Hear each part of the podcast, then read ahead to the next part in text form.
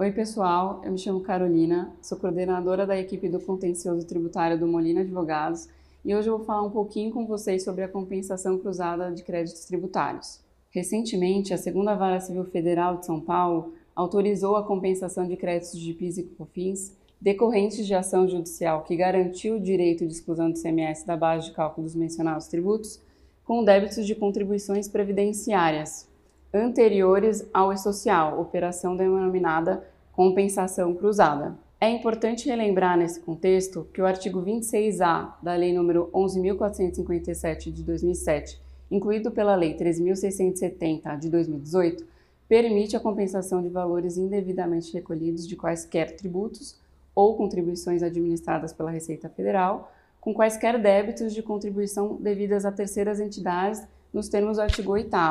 Contudo, há uma restrição temporal. Somente seria possível compensar créditos tributários apurados posteriormente à vigência do E-Social, com débitos previdenciários também posteriores. Para afastar essa restrição, que acaba inviabilizando na prática a compensação de créditos advindos de ações judiciais, algumas empresas vêm impetrando mandado de segurança e obtendo liminar sobre o argumento central de que Apesar do fato que eventuais recolhimentos indevidos possam ter sido efetivados antes do advento da Lei nº 3.670, somente há o reconhecimento do direito ao crédito de forma líquida e certa com a decisão judicial transitada e julgada nos termos do artigo 170 do Código Tributário Nacional, viabilizando a compensação cruzada. Referido entendimento vai de encontro ao ponto já decidido em sede de recurso repetitivo pelo Colente Superior Tribunal de Justiça, nos autos do recurso especial 1164 de que o procedimento para compensação dos créditos tributários oriundos de medida judicial devem observar a legislação vigente no momento do encontro de contas.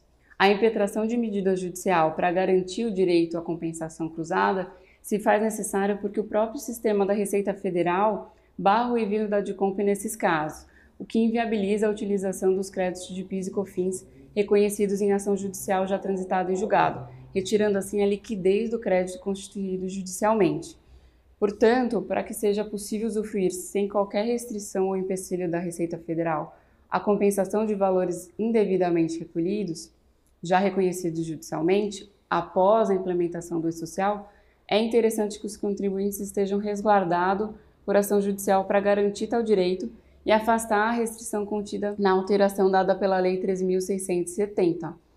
Caso alguma dúvida tenha permanecido sobre o tema, eu e todo o time do Molina Advogados estamos à inteira disposição. Abraços e até a próxima!